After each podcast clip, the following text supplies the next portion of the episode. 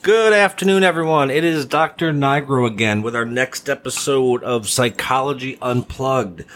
This week has been really cool. Uh, I've really had a good time uh, FaceTiming with a lot of people, uh, phone calls. Um, a lot of you guys are flying in from different parts of the country for me to do uh, neuropsych eval on you or family members. So um, it's, it's a very humbling experience, and, and I'm, I'm uh, again grateful for this opportunity to impart whatever knowledge um, I can from the perspective of my educational background and training and just professional clinical experience. So, borderline personality has been an incredibly popular topic, and we will revisit it. But today we're going to talk about anxiety. It comes to us all. No one is immune to the consequences, the ideations, the physical sensations of something that is very nebulous. And I've repeatedly said that mental health really doesn't have a face. Sometimes anxiety does because people can look terrified. Now, from a diagnostic perspective, we have generalized anxiety disorder. We have uh, obsessive compulsive disorder which is different than obsessive compulsive personality disorder, and that'll be for a different topic, uh, different session. Um, we have panic disorder. We have agoraphobia. But the key in understanding anxiety and, and, and treating anxiety is being able from a, a treatment perspective. Now, again, doing diagnostics, I could come up with whether somebody has an anxiety disorder or whether they don't. And you'll see it with, uh, as I said before, depression, anxiety are called the common colds of, of mental health, mental illness. And they generally go hand in hand. The, the important part in treating any type of anxiety disorder is to break the anxiety down into a more specific component. Someone will say, oh, I'm anxious. Okay, I get that, but anxious about what? Some people are anxious about being anxious. That's called anticipatory anxiety. And then you can even get into things such as the phobias. And, you know, we have uh, the most common phobia, as a matter of fact, is uh, fear of snakes, just as an aside. But a lot of people um, I know Julie deals with this, and a lot of our, my colleagues who prescribe medications is there's an over reliance on benzodiazepines and and medication. Uh, even you know, people are looking for the magic pill. But just like with you get into like ADHD, Adderall, Concerta is going to help anybody concentrate, but it doesn't teach you the skills. So Ativan, Xanax, Klonopin, Clonidine, Buspar, yeah, they'll, they'll help take away the anxiety or the panic of the moment, but it doesn't, from a therapeutic perspective, get to the root of the anxiety. And is anxiety treatable? Absolutely in part, you know, there's different. Again, I come from a very cognitive behavioral perspective, and the technique is is you really kind of start with is called vertical descent. Is being able to take this generalized category of I'm anxious and breaking it down layer by layer, almost as if you're peeling an onion. So then you can kind of get to the core component part. Now, people are anxious about a variety of things. You can think of how confident a narcissist is. They're they're prone to anxiety because they're so afraid of Toto pulling the curtain and realizing that there's nothing there, and they're completely vapid from a personality perspective. Uh, borderline personality is a high level of anxiety. Uh, bipolar disorder has a high level of anxiety, but I, I, important part I'm trying to get across is this: none of us are immune to this and it could ebb and flow, and it can even get to a point where you can have something called agoraphobia, which is a, a, a crippling form of anxiety where you may not, a person may not even leave the house for years because of some perceived fear. Now, is the complete absence of anxiety good? No. If you go back to the episode on stress and anxiety, it's one of the first ones I did. Anxiety is uh, part of our survival mechanism linked to the sympathetic nervous system. That's like that's the nervous system that sympathizes with the body when it perceives us in, in a state of uh, terror or fear or perceived harm. So the complete absence of anxiety is not ideal because then we could find ourselves putting us in situations that um, we could potential for negative consequences. So in in in managing anxiety, um, one, it's important for everyone to understand that it is treatable. And as I've said before, the work in therapy does not take place in the office. It takes place in between sessions. And often with anxiety, a technique that I like using is something called in vivo exposure therapy. So what that is is essentially which kind of sounds paradoxical you're anxious about this situation is putting the person in the situation that's that's that's the ultimate goal and being able to develop distress tolerance and and challenge the irrational beliefs because you uh, Julie and I hear this term all the time.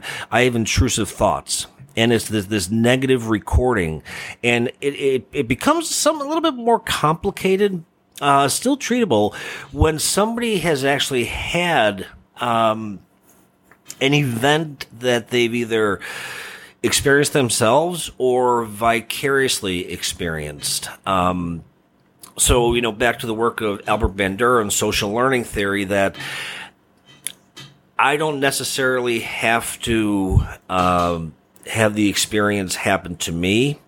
I could watch it happen to somebody else and still develop a similar reaction. So, um, example like treating like uh, like a social anxiety.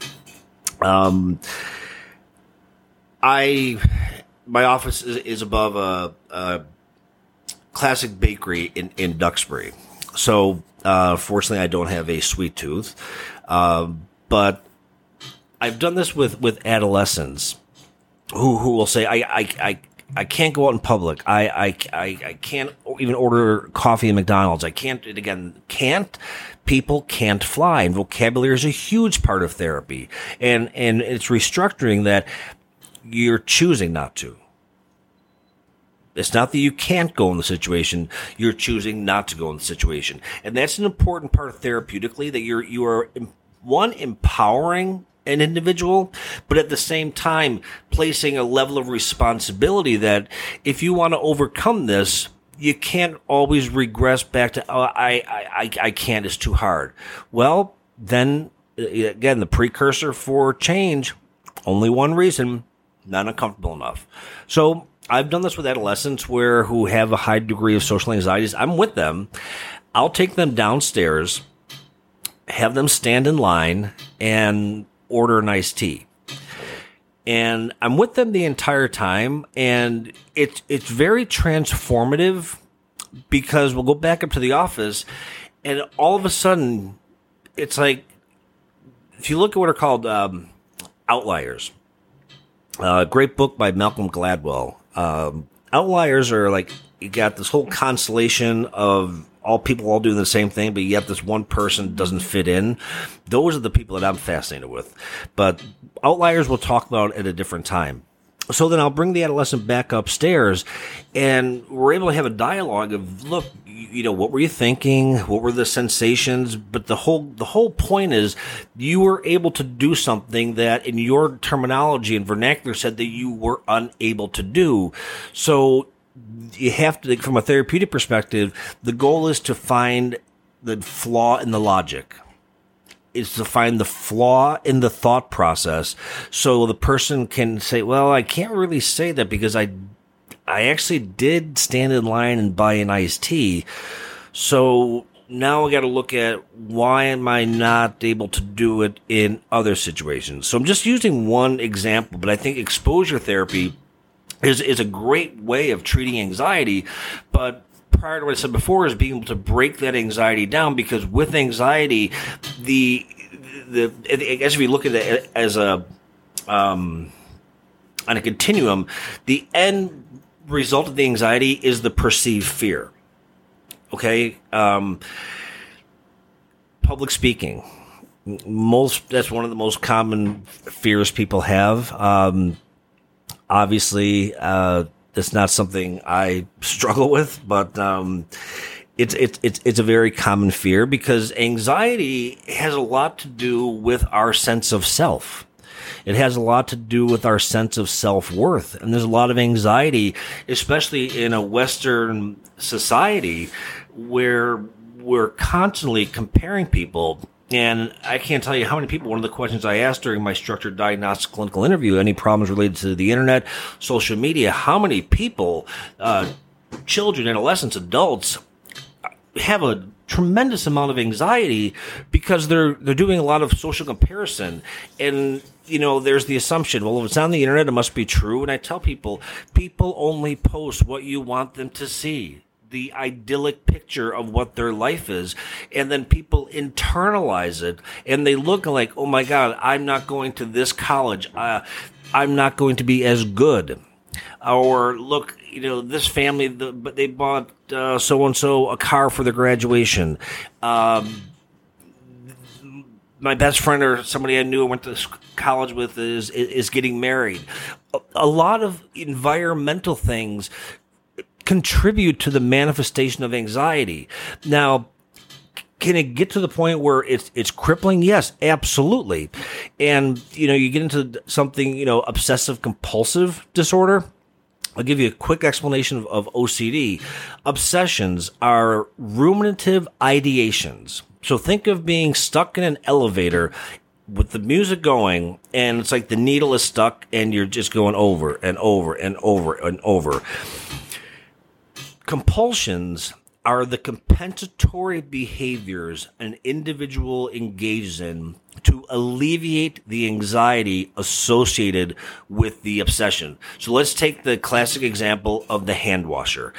My hands are dirty. My hands are dirty. My hands are dirty. My hands are dirty. My hands are dirty. The only way to alleviate that anxiety is the compulsive behavior of washing the hands. Now, can it get to the point where it, it, you know, when you get into the diagnostic piece, you're seeing skin that is chafed. You're seeing, you know, um, you know, it's pretty serious. There's physical manifestations of it, um, but with every every psychiatric disorder, there's a qualifier that the, the symptoms have to cause social, emotional, occupational, and or academic impairment. So if you have quirks and you do things, it doesn't mean you have OCD. But if you're late for work or you're uh, failing to um, keep up with obligations or things that you need to do and it's you know those behaviors are impacting your life i would definitely encourage you to get into cognitive behavioral therapy because it, it, ocd is very treatable but it can result in a lot of uh, negative consequences. So this this whole spectrum of of anxiety is uh again I'm trying to normalize it in, in the sense that it comes to us all. And if you haven't listened to the stress and anxiety episode, that's the one where I'm talking about this is what's going on, on inside your body and how the different neurotransmitters are connecting with each other and what's being released and what's being inhibited. Uh, so yes, is there a physical component for, for some people with anxiety? Yes. Um, the heart palpitations, uh, sweating, uh, rapid breathing, uh, sleep dysregulation, so, you know, a lot of people will say I have intrusive thoughts at night. But again, it's always being able to break it down into the more specific you can make it. Vague goals lead to vague results. And even those called generalized anxiety disorder, if you are able to work with your, your individual clinician on, on breaking it down, it one, it becomes a little bit more manageable. And say, okay, I realize, okay, I'm anxious about this because nothing can change without awareness and, and, and as I've said, I, have just because uh, my, my, my wonderful colleagues are just completely full. Um, mental health, at least in the United States, is is uh, you can't get an appointment anywhere. Um, I, am you know, trying my best to get as many people in as, and I've taken on a therapy caseload. Um, and one of the things I always will, will say to people is the f- first become aware. So if we sit with anxiety, become aware of what you're anxious about. Again, there is no such thing as the unconscious just completely Freud was wrong. There's no such thing as the unconscious. Some things are more automatic and we operate with, with schemas and automatic thoughts. This is this work, working with anxiety. It's slowing the thought process down to become more mindful. And if you want to learn more about mindfulness, maybe I'll do an episode on that. The work of Jon Kabat-Zinn. Uh, the definition of mindfulness is awareness without judgment.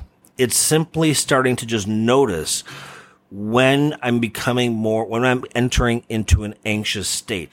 Don't, and I tell patients, don't worry about implementing any kind of coping mechanism, any kind of intervention. Don't worry about overcoming it because, and, and I think that from a cognitive behavioral perspective, that, that that's very helpful because you're not holding a patient accountable to like do all these things at once. It, it's systematic. So the first part is the awareness become aware when you're anxious and then draw your cognitions into what is going on in the environment, what has just happened, uh, or what do you think is going to happen. So that's a very important therapeutic technique is, okay, X always causes Y.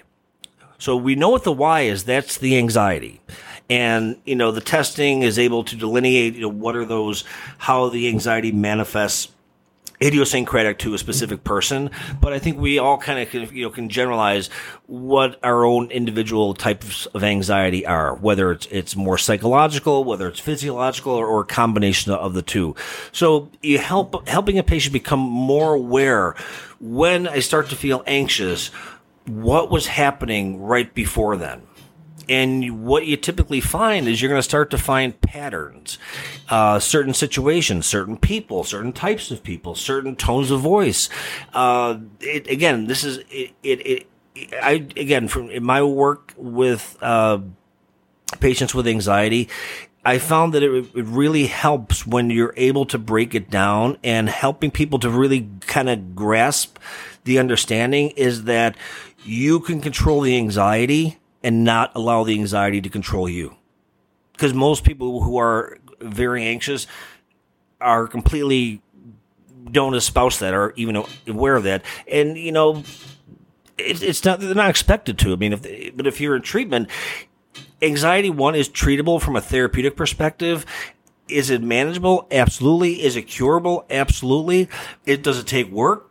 Yes. Is it going to be scary? Yes. Is is is your anxiety going to increase? But probably. But if you do it in a systematic way, and the first thing again is the awareness. Become aware of what you are anxious about. That's the first part. And then you work therapeutically in stepping in with um, other interventions because most of us are anxious about certain things and we're skill deficient and that's just a matter of working with somebody. And uh, I'll do a lot of role play. You know, in, in you know a therapy, you know, a therapeutic environment. Uh, I try to create the most safe, laid back um, environment that I can, and so in you can do in vivo role play where someone's like, uh, I'm really anxious about asking a girl out, or you can you can role play that, and or you know a variety of things. And that's a great therapeutic technique in you know how do i have this conversation with my father? Or how do i have this conversation with my husband? Or how do you know what again this is such a broad topic. I mean again, it, it's it's idiosyncratic to each of us. What what makes us anxious? But the, the the therapeutic environment, I think, is a great place.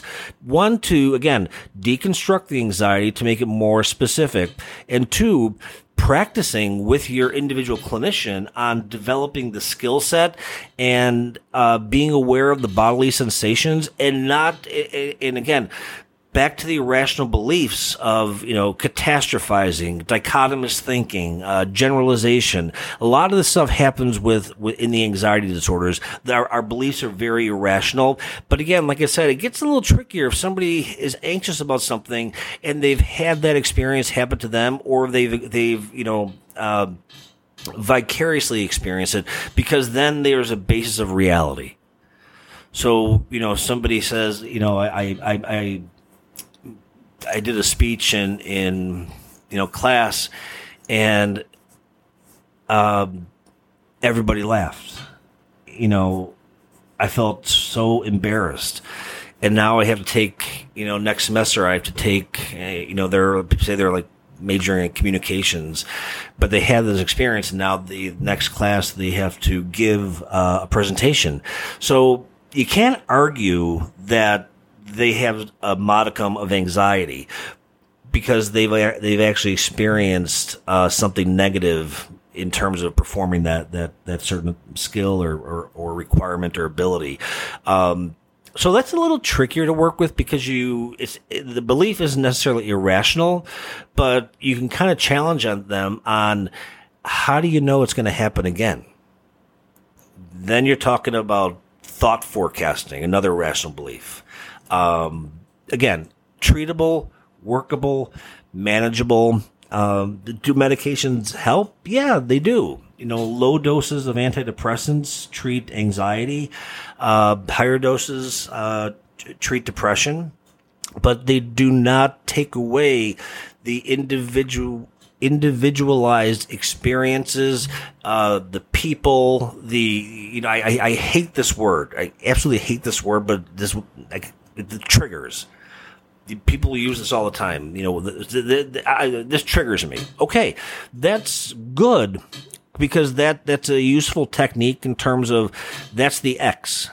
You know, the, the trigger is what leads to the Y, which is the you know the individualized manifestation of anxiety in a in a specific person. So you know, the, the research has consistently shown cognitive behavioral therapy, psychotropic medications are the most effective in the treatment of the vast majority of psychiatric conditions. Uh, very effective in treating the anxiety and depressive disorders. But again, it, you can overcome your anxiety and, and, and, and take away the power. You have the control. And that's the beauty of the human experience is how much power we actually have. I think when we're mired down by certain situations, uh, negative things have happened to us, negative things have come to us, or we're anxious about things happening to us. The human condition and the human spirit is amazingly resilient. Turn to spirituality, turn to music, turn to the arts.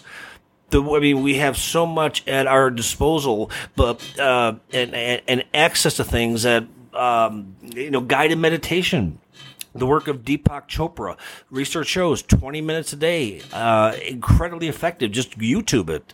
I've done it with uh, with Julie, and one of the few times my mind, she said, I think your mind actually was quiet for once. Um, but you know, music is great. Uh, therapy, uh, get massages, exercise. There's a lot of things you can do because uh, distraction is not is is not an ineffective tool avoidance is more problematic because you're, you're just avoiding the inevitable of not wanting to deal with it. But distraction is a great technique. Sometimes, you know, the classic example, put a rubber band on your, on your wrist. And every time an, an intrusive thought or anxious thought comes to mind, snap the rubber band. Works for some people, doesn't work for every, everybody. A lot of different techniques, uh, a lot of holistic interventions. Um, you know, Julie's mentioned, you know, several of those uh, different episodes. So it, it, it's really a yeah, treating anxiety. There's it, there's so many different component parts and different options you have it in the therapeutic process. You know, with uh, and again, I'm I'm coming from a cognitive behavior perspective, but I certainly incorporate a lot of other things. Um, the mind is a fascinating thing, but the human condition is is powerful, and I just want to instill a sense of hope that you can overcome this. You can overcome. You guys can overcome anything, you know. But it's working collaboratively with uh, your clinician, and and something I want to bring up and, in talk to your clinicians. If you feel that you you know you, there are things you want to talk about that you're not talking about, you have every right to bring those things up. It, it it's a mutual relationship. Uh, the, the, the metaphor I use if when I, if I see somebody for therapy is I'm like a GPS. You give me the end destination. What what is that supposed to look like? Like a GPS, it will recalculate. So if this technique isn't working or this intervention isn't working, we, we will recalculate. But I will help you get to your destination every step of the way, but I cannot and I will not drive the car, but I will always be in the car with you. That's the metaphor I use in, in, in prefacing how I do um, psychotherapy.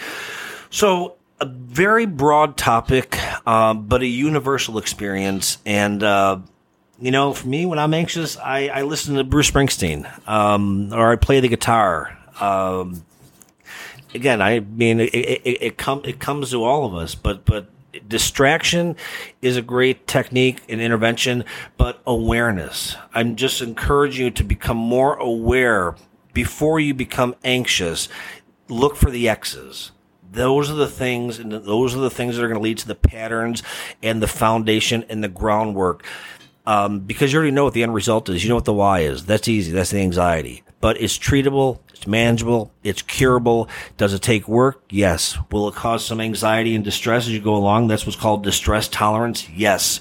But the resolve of the human condition is amazing. And I have seen it in the patients I've worked with over the years. I've had the privilege to work with.